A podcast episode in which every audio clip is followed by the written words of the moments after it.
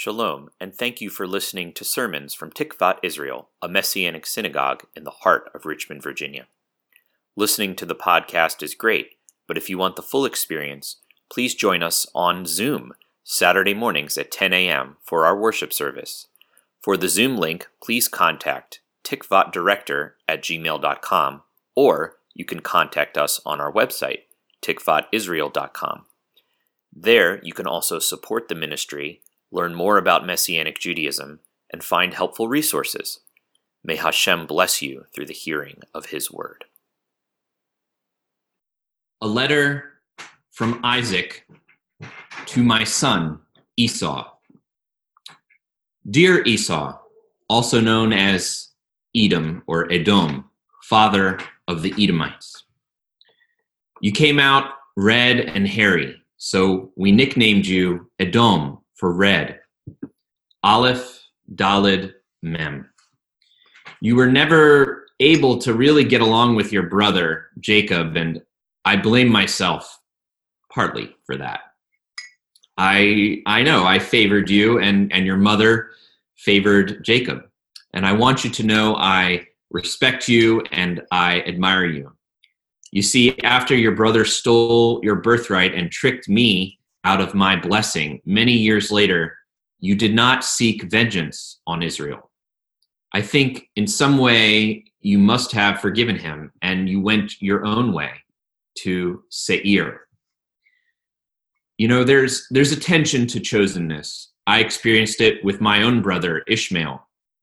Abraham my father loved both of us, but we had different paths. We did actually come together to, to bury him. I know you had your struggles with Israel, your brother, and I want better for you. My hope is that you will bless one another. Perhaps there is a sense that you are chosen as well, and that when you are getting along with your brother Israel, that will be an important redemption. Edom, Edom, my son Esau, you've you've been kicked to the curb. Many times Israel has been your enemy.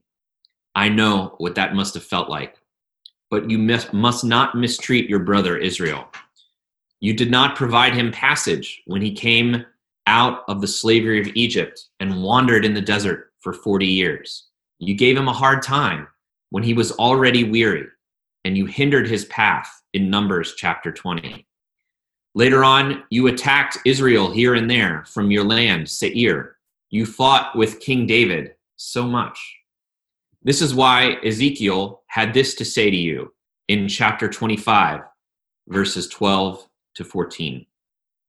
Thus says Adonai Elohim, because Edom has taken severe vengeance against the house of Judah and has grievously offended by taking revenge upon them. Therefore, thus says Adonai Elohim I will stretch out my hand upon Edom. I will cut off man and beast from it. I will make it desolate. From Teman to Dedan, they will fall by the sword. I will take my vengeance upon Edom by the hand of my people Israel. They will do in Edom according to my anger and according to my fury. They will know my vengeance. It is a declaration of Adonai. And Amos says this to you in chapter 1, verse 11. Thus says Adonai, for three crimes of Edom, even for four, I will not relent. For he pursued his brother with a sword and stifled his compassion. For his anger tore continually and kept his wrath forever. Please do not take vengeance against Jacob. You need to find another way besides revenge. It's a harder way, a longer way. It's the way of forgiveness. And it's not just you, trust me. The Lord gave the same counsel to your brother Jacob in Deuteronomy 23, verse 8. He said, You are not to detest an Edomite, for he is your brother. You are not to detest an Egyptian, for you were an outsider in his land. Esau, there is hope for you. It may sound strange, but the Lord, Adonai, is, is connected to you and to your land, Seir. Even Deborah's song proclaims in Judges chapter 5, verses 3 through 4. Listen, O kings, give ear, O rulers. I to Adonai I will sing. I will sing praise to Adonai, the God of Israel. Adonai, when you came out from Seir, when you marched from Edom's field, the earth trembled, the heavens also dropped. Yes, the clouds dropped water. The God of Jacob, your brother, this God came out of the land of Esau which is your land. Imagine that, my son. So don't go after other gods as you have sometimes done. You know the God of your brother Israel. You know he is the true God of heaven and earth. Edom, Aleph, Dalid, Mem. We named you that because you have the same name as Adam. Aleph, Dalid, Mem. I know it's a big mantle to carry, but in a sense, you represent the nations, you represent humanity. You, the brother to the holy nation of Jacob, you are Edom, you are Adam. You represent the nations of the world and how they are supposed to relate to your brother Jacob. So use it as an opportunity to get along with one another. My heart for you, Edom, is so great. And that's why I'm giving you over to your brother. well, not the brother that stole your inheritance. This one, the one to come, he will inherit you. Does that sound strange? Well, I mean, I'm sending you to Israel, and I'm sending Israel to you. He is the son of Jacob, the son of David, but but this time it will be different. Jacob and David acted selfishly at times, but this son of David will love you as I do, Edom. Jacob stole your blessing from me. This son of Jacob will receive the curse so that you can receive the blessing. King David ruled by blood and vengeance. This son of David will inherit the nations, will rule over Edom by becoming weak, by becoming vulnerable, by putting your life before his own. I hope this plan makes sense to you. According to Psalm 2, God has given over to his son the inheritance of the nations. So, Esau, don't be among those who mock the son, the anointed one. Rather, kiss the son, the son of David.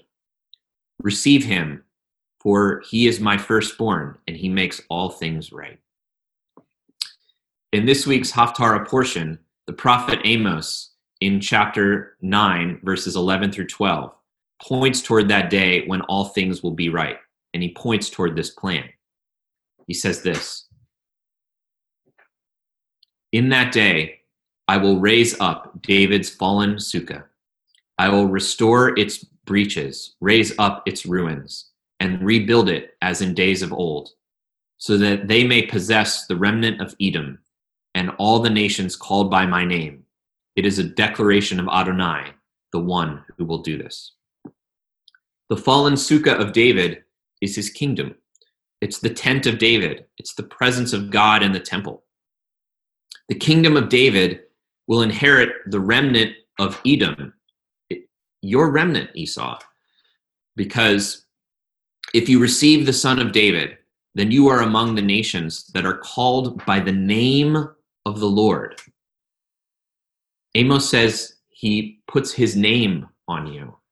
In other words, we know God has put his name on Israel, and somehow he has also put his name on you. Adonai, the God of Israel, has put his name upon the nations through the Son of David. You, Edom, are no longer cut off. You're no longer disinherited with no birthright and no blessing.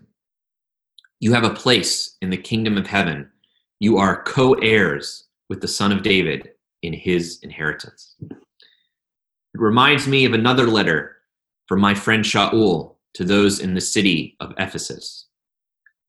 Therefore, keep in mind that you, that once you, Gentiles in the flesh, were called uncircumcision by those called circumcision, which is performed on flesh by hand. At that time, you were separate from Messiah, excluded from the commonwealth of Israel, and strangers to the covenants of the promise, having no hope and without God in the world. But now in Messiah Yeshua, you who once were far off have been brought near by the blood of the Messiah.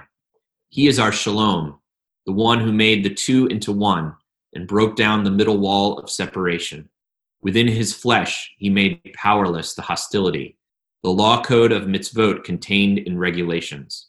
He did this in order to create within himself one new man from the two groups, making shalom, and to reconcile both to God in one body through the cross by which he put the hostility to death.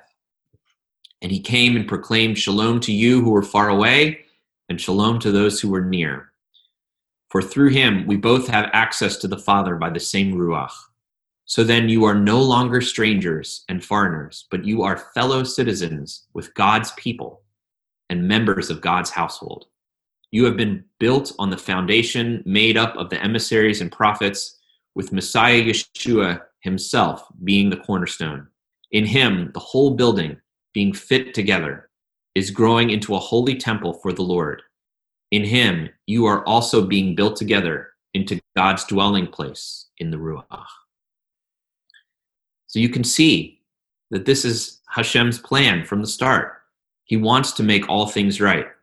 And at the center of this is for you and your brother, Israel, to be echad, to be one under the rule of the Son of David. This is the plan of Hashem to make all things right. The normally harsh Amos continues with his message of hope from this week's Haftarah portion. Behold, days are soon coming. It is a declaration of Adonai, when the plowman will overtake the reaper, and the one treading grapes, the one sowing seed. The mountains will drip sweet wine, and all the hills will melt over. Yes, I will restore the captivity of my people Israel. They will rebuild desolated cities and dwell in them. They will plant vineyards and drink their wine. They will also make gardens and eat their fruit. Yes, I will plant them on their land, and they will never again be plucked up out of the land that I have given them. Adonai, your God, has said it. What a sweet day that will be my son, my Esau. Blessings to you through the Son of David. I love you. Your dad, Isaac. Avinu, Malkenu, our Father and our King, we thank you for your faithfulness to Edom, your faithfulness to the nations through Yeshua the Messiah, um, that you've brought out in this week's Haftarah portion and you've brought out in, in all of your scriptures, Lord. And uh, I, I, I ask that you would help us to love our neighbor as ourself and to be echad, um, to have uh, unity in our in our community and in the body of Messiah, uh, so that we can fulfill our calling and uh, so that we will be able to be a blessing and uh, fulfill the Abrahamic calling as well to be a, uh, a light to the nations and to bless for, for Israel and the nations to bless one another in distinction and mutual blessing.